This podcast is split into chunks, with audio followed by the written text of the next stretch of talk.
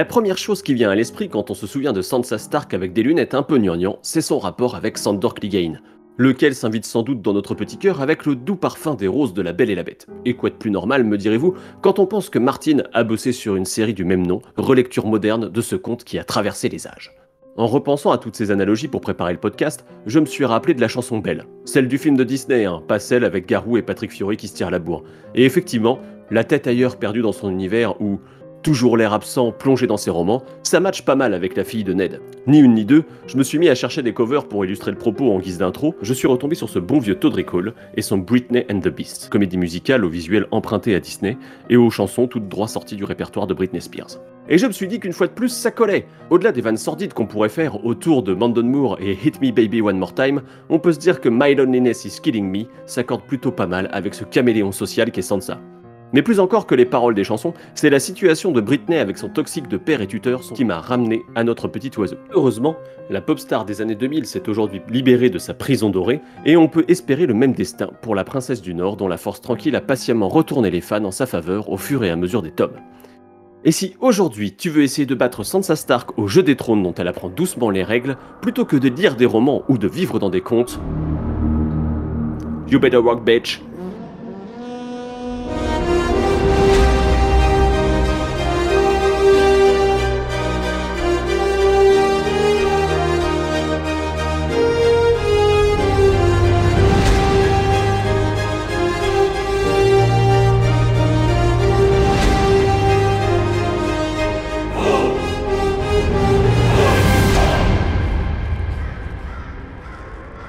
Bienvenue à vous qui nous rejoignez sur le mur pour ce podcast où, vous l'aurez compris, on va causer de Sansa Stark. Et du coup, vous n'aurez pas un, mais deux épisodes, puisqu'il y avait énormément de choses à dire sur ce personnage. Dans cette première partie, on va creuser un peu les origines littéraires de la Jouvencelle du Nord, comment les contes et légendes s'invitent dans les inspirations de Martin, mais aussi l'intertextualité dont l'auteur entoure la fille aînée de la famille Stark. Et pour décortiquer ce petit oiseau, j'ai à mes côtés de fidèles collaborateurs de la garde de nuit, à commencer par notre chère présidente Nymphadora. Bonjour. Notre historien en chef Babar Desbois. Hello. Et euh, Monsieur Feu et Sang qu'on a euh, extirpé euh, de, son, de sa gang targarienne qui est, euh, qui est Eridan. Coucou les gens. Et donc, on va causer un petit peu euh, de la famille Stark, encore une fois, un peu sur le modèle de ce qu'on avait fait en termes d'analyse avec euh, Bran. Donc, euh, vous pouvez retourner retrouver ce podcast qui a dû sortir quelque part en 2021. Euh, et puis, on va rentrer bah, sans plus de préambule dans le vif du, dans le vif du sujet. Eridan, Sansa Stark, qui c'est Comment Pourquoi? Euh, pour résumer euh, très rapidement, Sansa Stark, c'est du coup la première fille et le deuxième enfant du couple Eddard Stark et Kathleen Tully. C'est donc euh, une personnalité importante, une jouvencelle importante par rapport aux sept couronnes. Et si par contre on parle de la saga, c'est surtout un personnage point de vue, c'est-à-dire un personnage qui a des chapitres qui sont racontés de son point de vue. Euh, ça fait partie des personnages euh, qu'on pourrait dire centraux, encore qu'elle a peu de chapitres euh, comparé à certains. Elle nous a introduit dès le premier tome et par la suite, ben, comme pour Bran d'ailleurs, le nombre de ses chapitres va aller en décroissant jusqu'au dernier tome où là on la voit pratiquement plus. Parce qu'elle suit elle aussi pratiquement le même genre de trame, à savoir une forme d'initiation euh, qui va amener vers autre chose. On en entend beaucoup parler avant de la voir, c'est-à-dire que euh, d'abord c'est les autres personnages qui parlent d'elle avant qu'on ne la rencontre. Et la première fois où on la rencontre, ça n'est pas dans un de ses chapitres à elle, mais c'est dans un chapitre d'Aria, ce qui va créer tout un tas de, de biais euh, et tout un tas de représentations avant même qu'on entre directement dans ces chapitres à elle, et on verra que ça va avoir de l'influence par la suite. Euh, très très tôt, on nous dit d'ailleurs qu'elle a 11 ans et qu'elle est bonne à marier. Ce qui est discutable si on prend euh, référentiel un peu plus moderne. Son tout premier chapitre, c'est le 16e chapitre de Agot. Et dans Agot, elle va avoir, dans l'intégrale 1, elle va avoir 6 chapitres euh, où on va suivre sa construction. C'est d'abord la parfaite petite jouvencelle, la parfaite petite princesse, qui va bah, subir la déchéance de son père, subir la déchéance des Stark et devenir l'otage de la couronne. Euh, et on se rend compte dans son dernier chapitre qu'elle est vraiment très très mal barrée. Enfin, nous on le savait depuis un moment. Elle, elle, euh, elle le découvre. Mais bon. Ensuite, dans, dans l'intégrale 2, euh, des chapitres un petit peu compliqués et douloureux parce que bah, vraiment elle est prisonnière et elle sort pas de ce statut-là pendant pratiquement tous les 8 chapitres de l'intégrale. De temps en temps, on a le droit quand même à des témoignages de guerre, notamment on a toute une partie de la bataille de la Nera qui est vue à travers euh, certains de ces chapitres à elle et qui sont du coup très intéressants parce que c'est pas un point de vue guerrier euh, au sein de la bataille. Euh, mais globalement, il n'y a pas une évolution de, de, fou. Mais on commence à nous teaser que peut-être elle pourrait être libérée et retrouver sa maison un jour. Dans l'intégrale 3, justement, euh, on va avoir cette libération. Donc on commence avec une Sansa qui est otage et au cours des sept chapitres, il va y avoir une sorte de libération. Et en fait, on se rend compte que si elle a échappé au Lannister, elle est tombée dans les mâchoires d'une bestiole beaucoup plus affamée encore. Et cette euh, libération n'est pas ce qu'on pouvait espérer pour elle. On ne sait pas ce qu'elle espérait elle non plus. Elle va pas retrouver sa maison aussi vite que ce qu'on lui a promis. Et la dernière fois qu'on la voit, c'est dans l'intégrale 4, donc elle n'apparaît pas dans l'intégrale 5. Elle a trois chapitres, dont deux où euh, son nom disparaît et elle prend à la place le pseudonyme que lui a attribué Littlefinger, à savoir Alain. Euh, là, dans ces chapitres-là, on n'est plus du tout euh, dans des chapitres où on la voit en tant qu'otage. On est vraiment dans des chapitres plus d'intrigue, de politique et dans des jeux de dupes. On va y revenir. Euh, la seule chose qu'on peut dire à l'heure actuelle, euh, sans trop spoiler, c'est que, a priori, dans l'intégrale 6 que l'on attend toujours, dans Tuo, il y aura des chapitres de Sansa. On ne sait pas pour le moment combien, euh, ni ce que ça racontera vraiment. Oh, on peut peut-être juste préciser qu'il y a eu. je sais pas si c'est une lecture ou si c'est un chapitre qui a été dévoilé, je, ne me souviens plus. Mais, ça a été dévoilé dans mon, souvenir. Ça a été dévoilé. Voilà, c'est un chapitre qui a été dévoilé mais qui date de 2015, donc on ne sait pas euh, aujourd'hui s'il a fait son chemin jusque dans la mouture, on va dire, euh, de travail de Martine. Nympha, euh, sur la construction du personnage, je crois que tu avais quelque chose à dire. Je pense qu'il est aussi important de noter que Sansa, elle est sciemment construite en opposition à Arya. Martine l'a dit lui-même, en fait, Arya c'est un des tout premiers personnages qu'il a créé et euh, Sansa, il l'a créé en opposition, parce qu'en fait, il y avait trop de, membres de la famille Stark qui s'entendaient bien. Euh, et du coup, il trouvait que c'était pas super crédible. Euh, dans une famille, tout le monde s'entend pas toujours très super bien, donc en fait, il a créé Sansa comme un élément de conflit dans la, dans la famille Stark. Et bon, selon lui, la famille Stark a comme ça un certain nombre de petits problèmes à résoudre. Du coup, il faut vraiment voir Sansa en contrepoint d'Arya. C'est toujours intéressant de mettre leurs deux parcours en parallèle. c'est intéressant parce que du coup, euh, Arya est un personnage extrêmement populaire. On verra un peu plus tard que c'est pas un hasard finalement dans la, réception du personnage de Sansa. Arya, de son côté, est un petit peu présenté comme un garçon manqué, là où Sansa est une parfaite petite euh, princesse, euh, un personnage un petit peu de conte de fées. Et la thématique du conte est quelque chose qui revient assez souvent, Babar. Et ouais, en effet, si on pense à Sansa, la première chose à laquelle on va penser, ça va être, euh, c'est une jeune fille qui, euh, donc de la noblesse, qui va penser, enfin qui pense vivre euh, comme dans un conte ou dans une chanson de chevalerie ou de roman courtois, ou en tout cas dans, un, dans une chanson. et ça, c'est exposé. alors, il y a des éléments qui nous font penser à ça dès, dès les premiers chapitres, mais c'est surtout exposé dans ces deux premiers chapitres point de vue à savoir le premier où euh, elle va se balader euh, de façon hyper romantique et fleur bleue euh, avec, avec son Geoffrey de, prince, et le deuxième qui est en fait l'évocation, la construction du, tournoi de la main, dans lequel, alors c'est tout, le, tout, son, tout le début du chapitre est construit comme un rêve vivant qu'elle vit, elle est émerveillée, il y a plein de couleurs de partout, elle repense à ses chansons. Euh, et, c'est intéressant, c'est vraiment comme ça qu'elle est présentée, avec notamment euh, une phrase dans, euh, dans son tout premier chapitre point qui est Son vœu le plus cher était de vivre dans un monde aussi harmonieux et plaisant. Voilà tout que celui des chansons.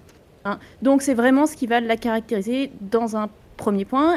Et ce qui est intéressant, c'est que Martine, pour construire ce personnage-là et pour construire cet archétype-là, parce que c'est un archétype que Martine appelle princesse Disney, hein, ça il en parle aussi, c'était dans une interview de, 2019, il va faire une sorte de mise en abîme, à savoir que pour construire son personnage de, personnage qui rêve de, ses contes et de ses chansons, il va aller puiser ses inspirations dans des contes et des chansons et dans des archétypes de contes et, de chansons.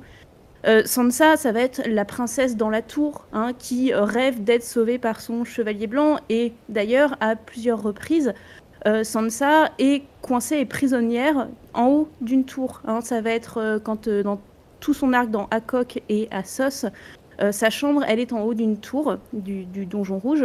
Et évidemment, ça va être aussi tout son, euh, passage aux Airiers, hein, qui est le château le plus haut et dans lequel on ne descend, pas, on descend pas comme ça.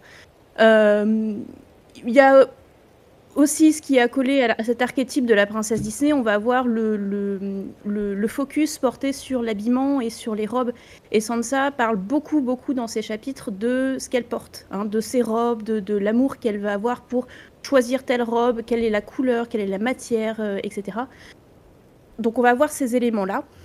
Et peut-être la figure du conte qui va beaucoup, va, que vous avez peut-être déjà vu, hein, mais que vous allez beaucoup voir, euh, qui est le plus visible, ça va être celle de Blanche-Neige.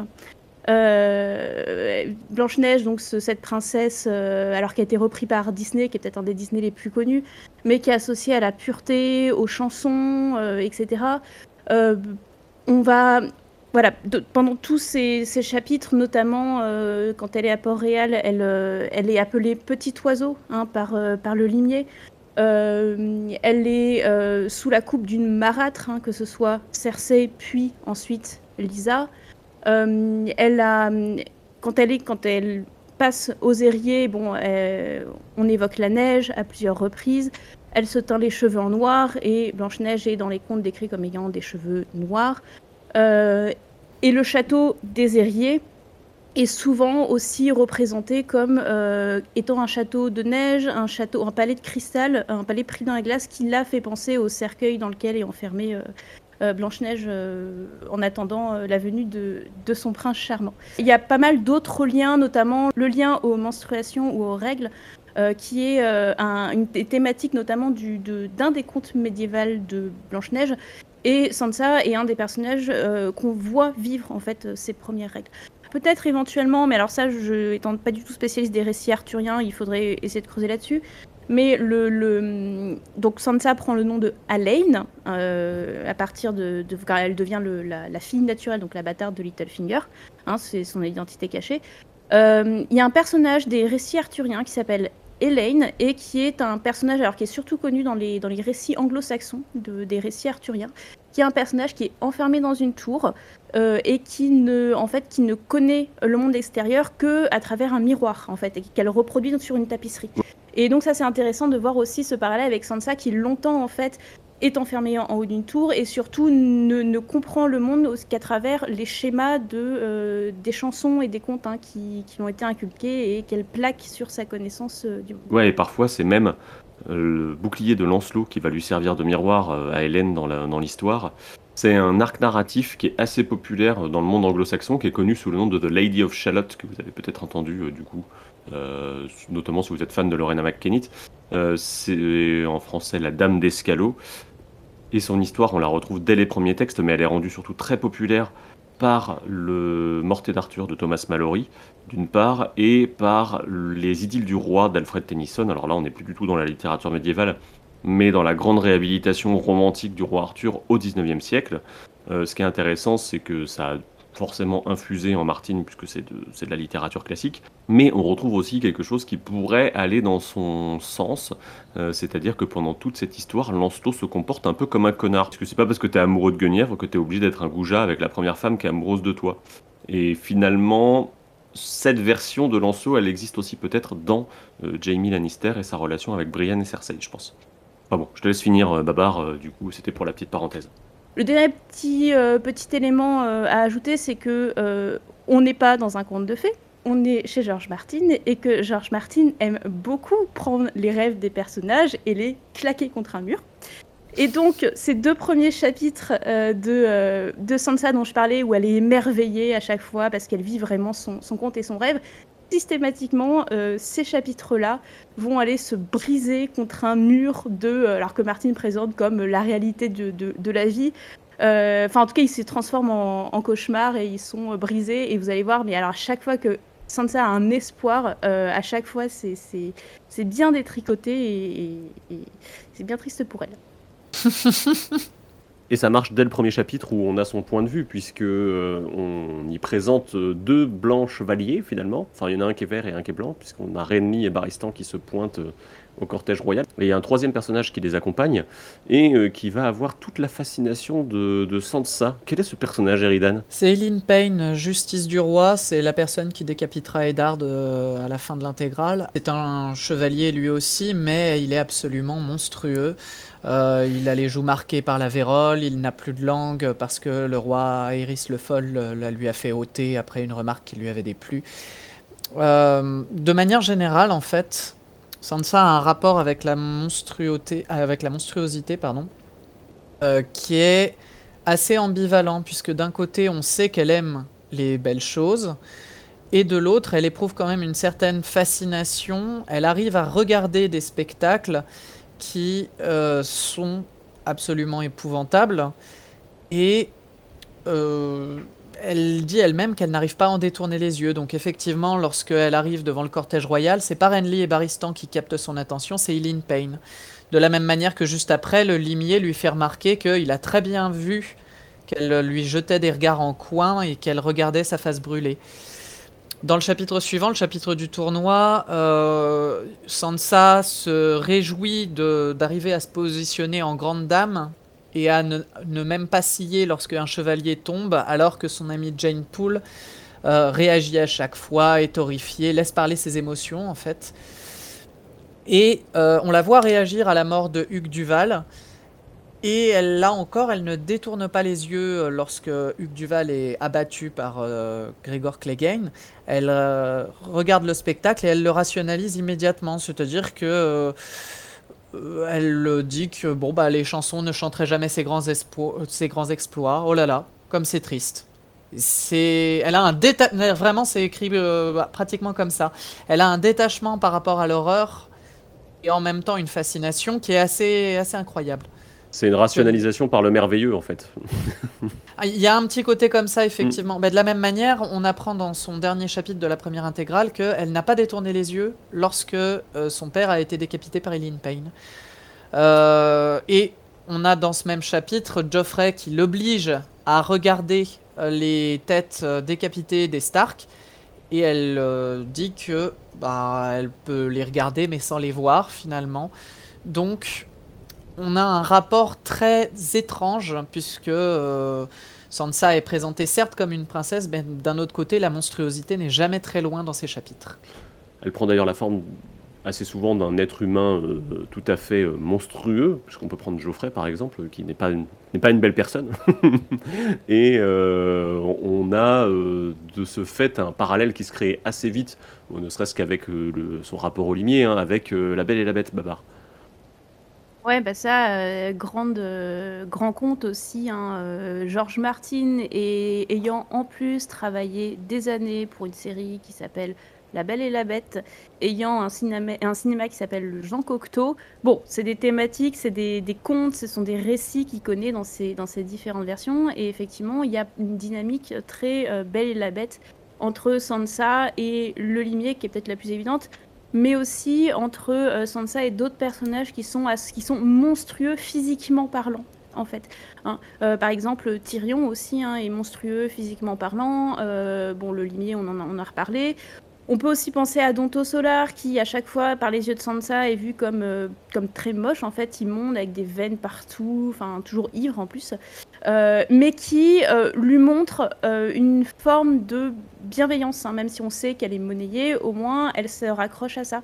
Et ce qui est intéressant, c'est qu'on a vraiment cette, cette dichotomie entre le fait que la protection de Sansa vient des personnages qui sont monstrueux physiquement, Euh, alors que les personnages qui sont beaux, vraiment, euh, qui ressemblent à des contes de fées, euh, le prince Geoffrey était, enfin, et voilà, et le prince charmant, eux, ce sont, ce sont les vrais monstres, et c'est quelque chose qu'on voit par exemple très très bien dans le chapitre où elle se fait humilier en étant déshabillée devant toute la cour, où sa robe est arrachée, où en fait les trois personnages qui essayent de la sauver ou qui vont la sauver, c'est Dontos Olar, le limier et Tyrion. Et effectivement, ça ressemble, enfin, il y a plein, plein de parallèles à faire entre, euh, entre La Belle et la Bête, euh, dont je m'étais éloignée. Mais euh, bon, là aussi, on a un rapport entre le chant et les oiseaux qu'on retrouve dans le personnage de, de Belle, alors qui bon, est passé par la mounette de Disney. Un bah, le fait, le fait que Loras lui donne une rose aussi. Hein.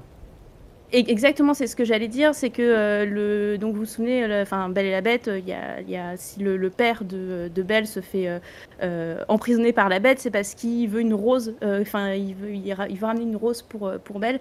Et effectivement, Loras donne une rose rouge à, Belle, elle en fait toute une histoire à, Belle, à qui, qui une, rose un peu factice. Euh, il y a tout le côté aussi où Sansa montre une, forme de pitié et de compassion euh, en passant au-delà de la laideur de, euh, de ses personnages.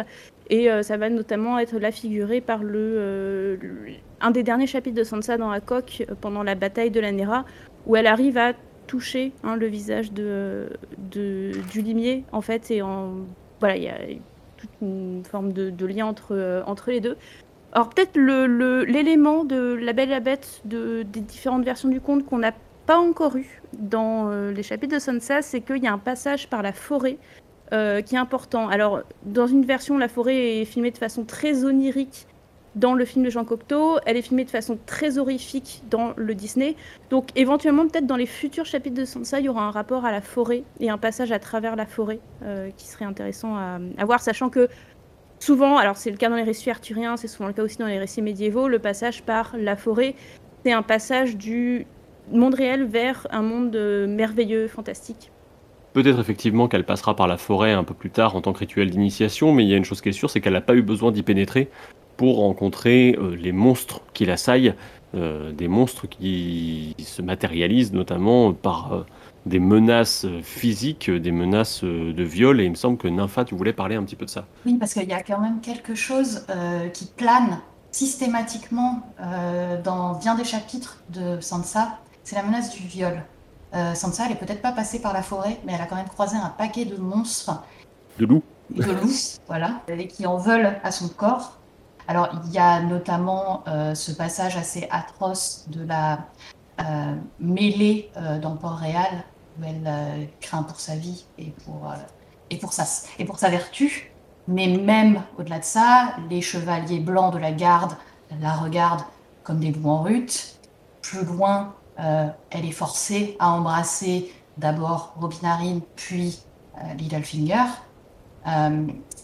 et Sansa, c'est un objet de convoitise physique de tous les hommes autour d'elle, ce qui lui donne un rapport au corps assez euh, complexe. Et on sent, euh, on sent qu'elle a vraiment une, euh, une, forme de malaise vis-à-vis de tout ce qui est chose du cul. Baba. Ouais, et, et ce qui incarne bien ça, par exemple, ça va être la chanson de La Belle et l'Ours, qui est la chanson paillarde euh, dont on a les paroles justement dans le chapitre de Sansa. Euh, c'est le tout son tout premier chapitre dans Assos, au moment où en fait elle va voir euh, les, les Tyrell qui l'ont invité à manger et en fait le, le Olena Tyrell fait chanter le fou, donc c'est Burbos, je, je, crois en VF, qui il le fait chanter très très fort La Belle et l'Ours pendant que Sansa va dire la vérité sur justement le comté monstrueux de, de Geoffrey. Et c'est tout le moment aussi où ils vont, euh, ils vont lui dire euh, bah, tu iras à, au jardin pour épouser Willows, etc. Et regardez les paroles de la chanson, ça décrit vraiment un, bah, un viol en fait. Hein. C'est la, la, la, belle qui ne veut pas que l'ours le touche, euh, la touche, et l'ours qui finit par la toucher, par toucher ses cheveux, et, et à la fin, la belle accepte après avoir rué dans tous les sens. Enfin, la, la, chanson est très très glauque et pour le coup en plus le chapitre est extrêmement bien construit entre les paroles qui font écho à ce que Sansa est en train de, est en train de, vivre. Euh, on a aussi euh, Geoffrey qui arrête pas d'essayer de la tripoter à chaque fois que Sansa euh, passe dans le coin, ou alors, ou alors même quand elle est dans le, dans le trou du cul de, des Erriers, c'est-à-dire chez, chez Littlefinger, il y a Marion, le, chanteur, qui, bah, qui essaye de la forcer en fait, hein, jusqu'à ce que l'auteur Brin vienne, vienne la sauver. Enfin sur cette thématique du viol, je pense qu'on est aussi obligé de parler un peu de la série télé. Euh, parce que euh, s'il y a bien une scène qui a énormément fait parler, euh, c'est la scène du viol de Sansa. Alors cette scène-là, vraisemblablement, on ne l'aura jamais dans, le, dans, dans, les livres. c'est Littlefinger qui vend Sansa à Ramsay Snow et Ramsay qui la viole. dans les livres, ce viol est... C'est celui de Jane. Sur Jane, exactement. Jane qui était la meilleure amie de Sansa. Euh, mais euh, jamais de la vie, euh, Littlefinger ne vendrait Sansa à, à Ramsay Snow. Donc, néanmoins, cette thématique du viol, elle est également présente dans la série. Et c'est l'une des choses qui a le plus mal été fait dans, dans cette série, c'est que déjà, le viol est tourné de manière très discutable. Puis ensuite, on en fait un outil scénaristique pour rendre Sansa forte. Euh, ce qui est extrêmement problématique. Le viol m'a rendu forte, c'est quand même une réplique de Sansa qui a fait bondir bien des gens. Euh, donc, euh, je pense que ce point série, il faut vraiment l'oublier quand on parle de la Sansa des livres. Et, Mais à la fois, ça, ça, imprègne tellement le livre qu'au final, dans la série, ça s'est terminé comme ça, quoi. Avec des choix d'adaptation discutables, mais ça sort pas de nulle part non plus. Eridan? C'est vrai que le passage de Sansa à la sexualité, c'est quelque chose qui peut être, enfin, qui peut interroger parce qu'elle est présentée comme une fille bonne à marier. Elle-même, on a l'impression qu'elle attend que ça, de se marier, de devenir l'épouse de, la reine de. Euh, avec ce que ça comporte aussi. Hein. Euh, à un moment donné, dans Agot, elle parle quand même de, porter les enfants de Geoffrey quand elle en est encore amoureuse. Euh, je pense qu'effectivement, au départ, Martin ne savait pas forcément bien où il allait avec ce personnage, et le temps aidant, je suis assez d'accord avec ce que, ce que dit Nympha. Je pense que la menace plane au-dessus de Sansa, mais qu'il y aura jamais, et c'est heureux, de réalisation. Parce qu'il faut aussi des personnages qui s'en tirent à un moment donné, et que même quand tu es George Martin et que tu racontes les pires horreurs et que tu euh, tues ton personnage principal au bout de 15 chapitres, tu te dis, bon, est-ce que ça c'est vraiment ce qu'on a envie de, de, voir, ce qu'on a envie de lire euh, Est-ce que ça va vraiment faire un parcours de personnage intéressant? Je, pense qu'on y échappera, que Sansa y échappera, et, et c'est tant mieux. Malgré le fait qu'effectivement tout le monde, tout le monde autour d'elle, euh, tous les hommes autour d'elle sont des menaces en puissance. Je crois même me souvenir que Dontos également lui réclame des baisers lorsqu'ils sont mm. dans le bois sacré. Mm. Et puis il veut être son Florent, hein, donc euh, c'est. Euh, voilà, Florent et Jonqui, qui est une des chansons là aussi les plus connues et une des légendes les plus connues de, de Westeros, qui parle de l'amour entre euh, Florian, un fou, et Jonqui, belle de Virgétan. Bon, pense heureusement qu'on échappera du coup au viol, mais ce sera pas sans, ce sera pas sans difficulté.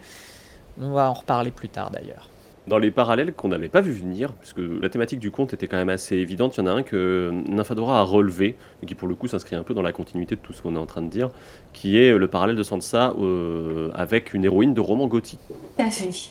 Euh, alors déjà, c'est quoi un roman gothique? Euh, Les romans gothiques, c'est un sous-genre de la, la littérature romantique. C'est né en 1764 avec Le Château d'Autrance, qui est un livre de Horace Walpole, euh, c'est un genre qui a eu euh, ses, heures de gloire euh, donc jusqu'à 1830 environ. et après, la vogue du fantastique est arrivée par là. Quelques grands titres, on peut penser à Dracula de Bram Stoker, à Frankenstein de Mary Shelley, ou à beaucoup de nouvelles de, Edgar Allan Poe. et alors pourquoi est-ce que ça s'inscrit dans la thématique de Sansa? C'est parce que ça reprend un certain nombre de tropes euh, on a des personnages qui sont généralement une femme persécutée, un démon. parfois c'est un vampire, parfois c'est un monstre. On a un homme maudit. On va avoir des pactes infernales, on va avoir des thématiques autour du suicide, et on a souvent des secrets du passé qui viennent hanter le présent, avec énormément d'histoires de fantômes et des lieux hantés. On va avoir des châteaux, des châteaux sublimes, mais hantés, froids, sombres. On va avoir des ruines, on va avoir de la nature froide et sinistre. Et tout ça, en fait, ça fait pas mal écho au parcours de Sansa, notamment depuis qu'elle est à, euh, aux Aériers. Euh, et pourquoi? Parce que, euh, notamment, Littlefinger prend, lui, la forme de ce qu'on appelle un héros byronien. Donc, qui est, comme je disais, on a des hommes maudits, on a des hommes, des hommes sombres au passé trouble, euh, donc c'est ce qu'on appelle le héros byronien. C'est généralement le héros masculin des romans gothiques. Euh, donc c'est un. Quelles sont ses caractéristiques? Voilà, c'est un archétype de héros romantique qui a été créé par Lord Byron, euh, byronien Byron. Donc c'est un personnage qui est désabusé, qui est à la fois malheureux et sulfureux et qui veut faire souffrir les autres. Il est en rébellion avec la société, il est rejeté par la société de son temps et il veut faire souffrir les autres autour de lui.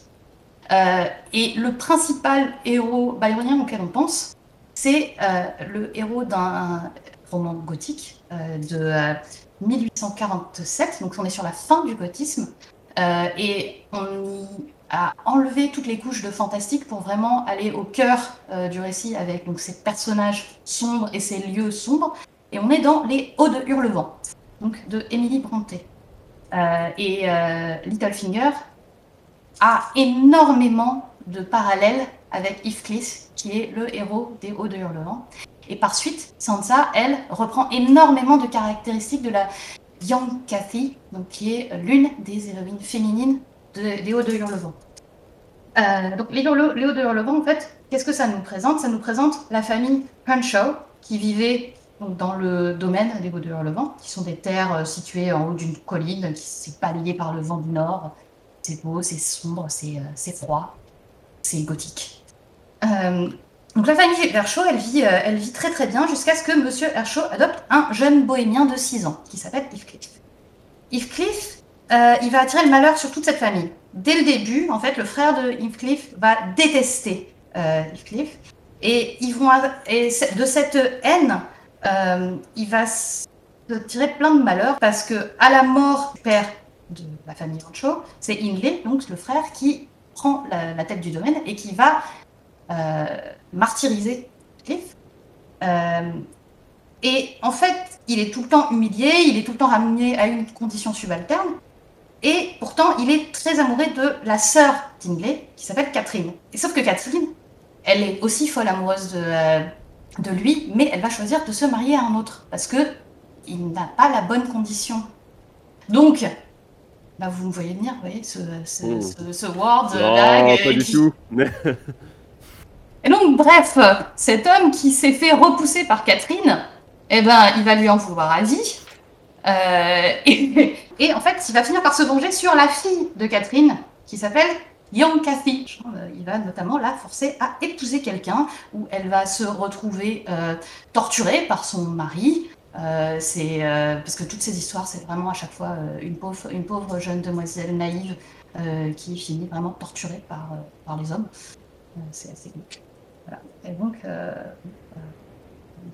il y, a, bon, il y, a, encore plein d'histoires d'enfants, de, fils, de machin. Bref. Mais tout ça pour dire que donc que Littlefinger prend énormément de caractéristiques euh, et que Young Cathy euh, est un écho terrible à cette euh, pauvre Sansa qui, en, plus, à un moment, va devoir s'occuper d'un enfant euh, dégueu, enfin, qui est malade et, et, un peu dégueu façon Robin. Enfin, vraiment, il y a un nombre de parallèles entre Léo de Hurlevent et, et, les chapitres de Sansa qui est assez énorme.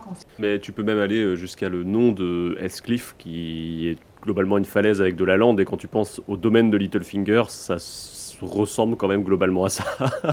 Donc euh, quand on arrive aux quatre doigts, euh, on est quand même un peu là-dessus. Baba? Ouais, bah, et pour, euh, pour renforcer le parallèle aussi, il faut savoir qu'une des inspirations de George Martin pour, pour faire les Érillés, c'est le château de Neuschwanstein. Alors, je suis désolée pour la, prononciation. hein, Neuschwanstein. Bref, le beau château là en Bavière qui a été construit au 19e siècle par Louis II de, de Bavière et qui est dans un style néo-gothique. Ça, ça renforce euh, pas mal le, le lien. Même, euh, j'étais en train de me dire quand euh, j'écoutais parler euh, Nymphadora que George R. R. Martin, il a son roman gothique avec euh, Rêve de Fèvre. Et premier Avec des chapitre. vampires. Avec des vampires. Et premier chapitre qui on cite euh, Lord Byron, quoi. Donc euh, on Oui. est vraiment euh, dans. on s'ins- on s'ins- on s'inscrit dans l'inter- dans l'intertextualité martinienne, quoi. Totalement. Ouais, Et de toute façon, c'est aussi euh, une, une euh, brique énorme de la littérature anglo-saxonne. Mm. Tous ces romans-là, tous les anglo-saxons qui ont, fait de la littérature les ont lus et ils ont infusé partout dans les, euh, dans les films, dans les livres, après, euh, après ce qui soit passé. Donc qu'on y retrouve des parallèles, c'est assez logique. Euh, mais là, on est vraiment sur des parallèles très très forts euh, textuels. On peut aussi penser à Jane Eyre, donc de la sœur d'Émilie Brontë, Charlotte Brontë, qui, est aussi sortie en 1847. Euh, et euh, Sansa, elle reprend aussi énormément de, euh, de, de traits de Jane. Elle va euh, se retrouver à être préceptrice au manoir de Thornfield, qui est tenu par le fascinant Mr. Rochester. Il- Mr. Rochester, il est sombre, il est dark, euh, et elle va tomber amoureuse de lui.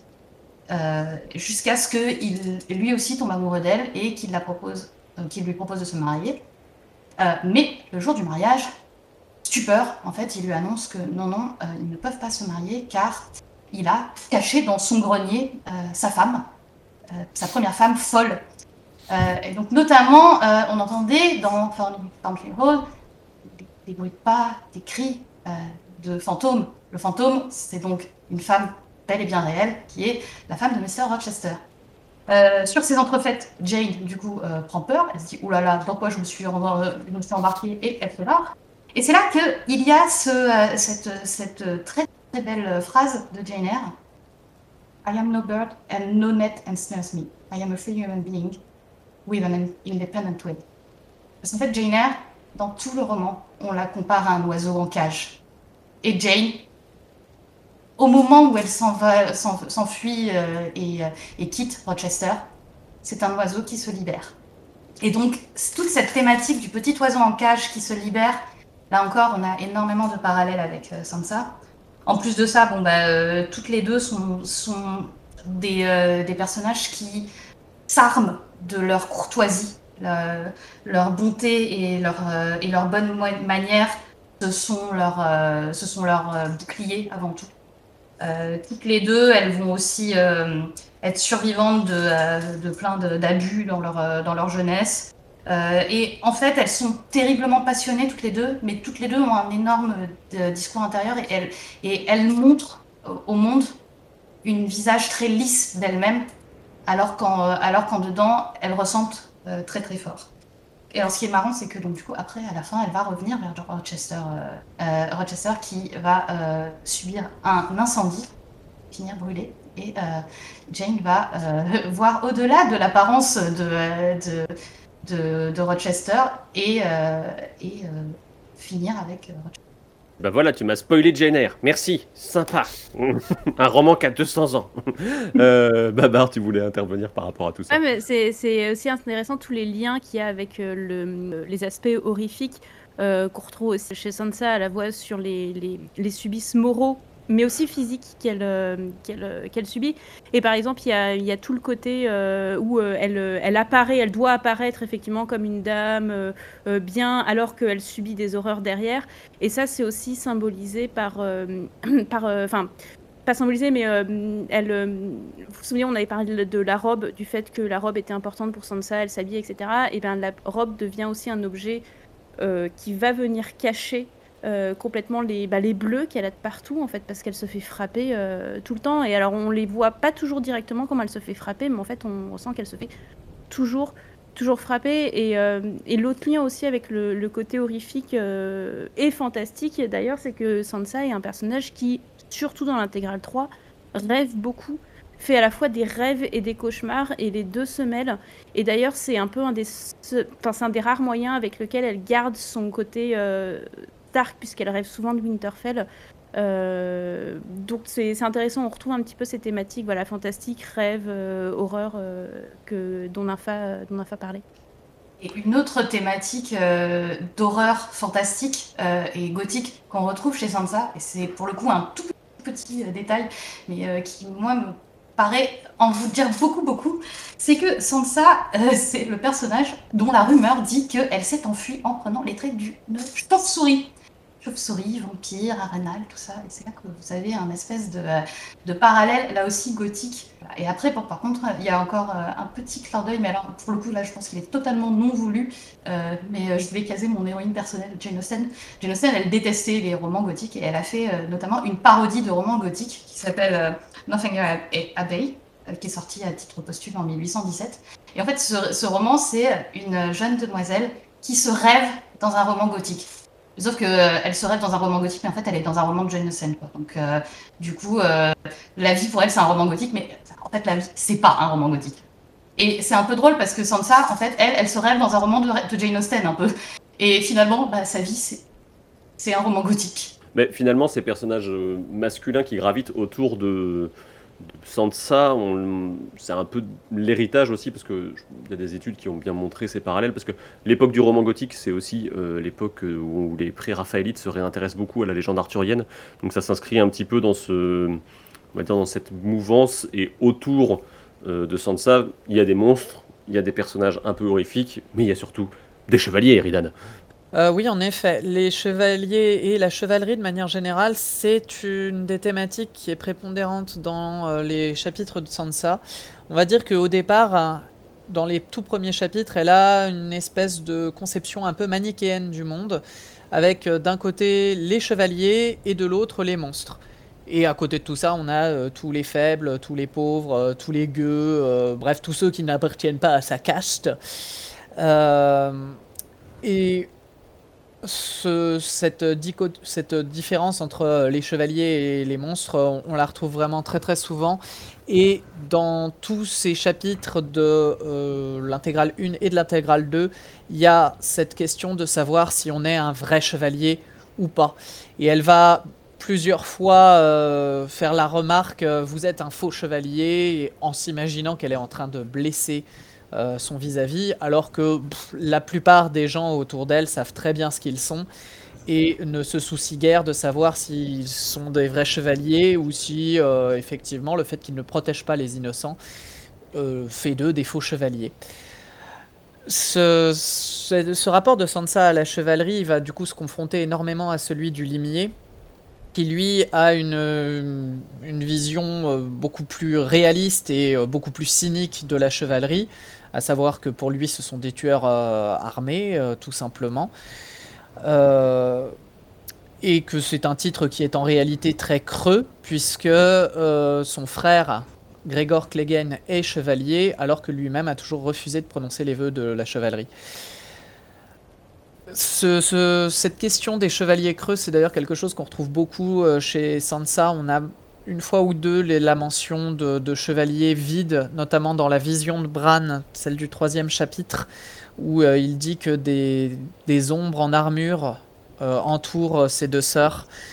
Euh, plus tard, on a Sansa qui, lorsqu'elle s'échappe de Port-Réal, passe par un passage secret où elle croise des anciennes armures Targaryen et où elle se fait la remarque que ce sont des chevaliers creux, là encore, des Hollow Knights, comme elle les appelle. Et du coup, bah, en fait, tout ça va un petit peu euh, résumer le personnage de Sansa aussi, parce que les, chevaliers, on va surtout les voir à travers les tournois. Et Sansa est fascinée par les tournois et par du coup la violence des tournois, mais aussi par euh, les morts qui se produisent au cours des tournois. Euh, C'est intéressant ce que tu dis parce que le Hollow Knight, le mot Hollow, il est quand même très connoté histoire de fantôme, je pense. Tout à fait. Bah, et puis, tu as tout, tout, le passage, là, pour le coup, dans les chapitres d'Aria, avec euh, la, la Hollow Hill, la colline creuse, et les chevaliers, du coup, de la colline creuse, qui sont les membres de la fraternité sans bannière. Mais bon, on s'éloigne un petit peu de Sansa, là, pour le coup.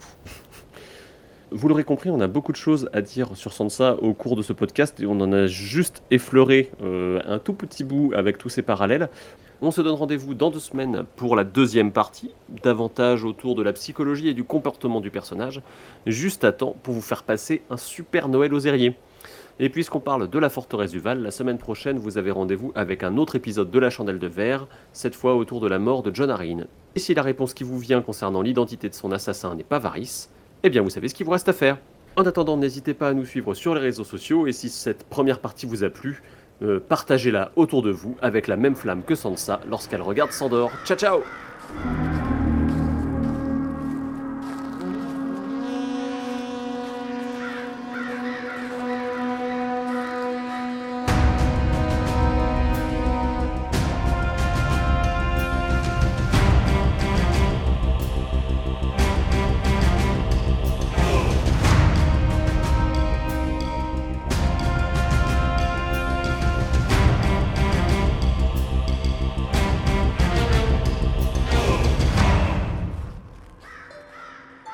À son avantage, Sansa l'était déjà.